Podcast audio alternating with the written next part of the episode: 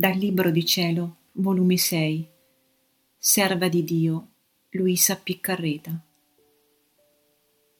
22 luglio 1904. La sola stabilità è quella che fa conoscere il progresso della vita divina nell'anima.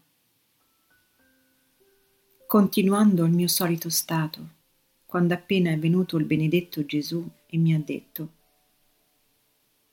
Figlia mia, quando l'anima propone o di non peccare oppure di fare un bene e non eseguisce i propositi fatti, il segno è che non si fanno con tutta la volontà e che la luce divina non ha avuto contatto con l'anima.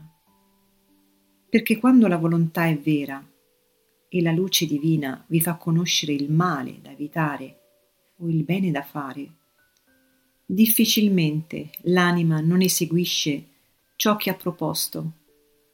E questo perché la luce divina, non vedendo la stabilità della volontà, non vi somministra la luce necessaria per evitare l'uno e per fare l'altro.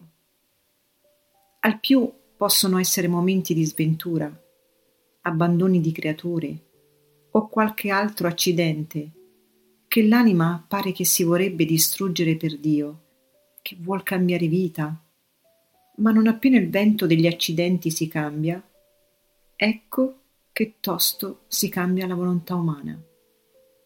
Sicché, anziché volontà e luce, si può dire un miscuglio di passioni a norma dei cambiamenti dei venti. Eppure la sola stabilità è quella che fa conoscere il progresso della vita divina nell'anima perché essendo Dio immutabile, chi lo possiede partecipa della sua immutabilità nel bene.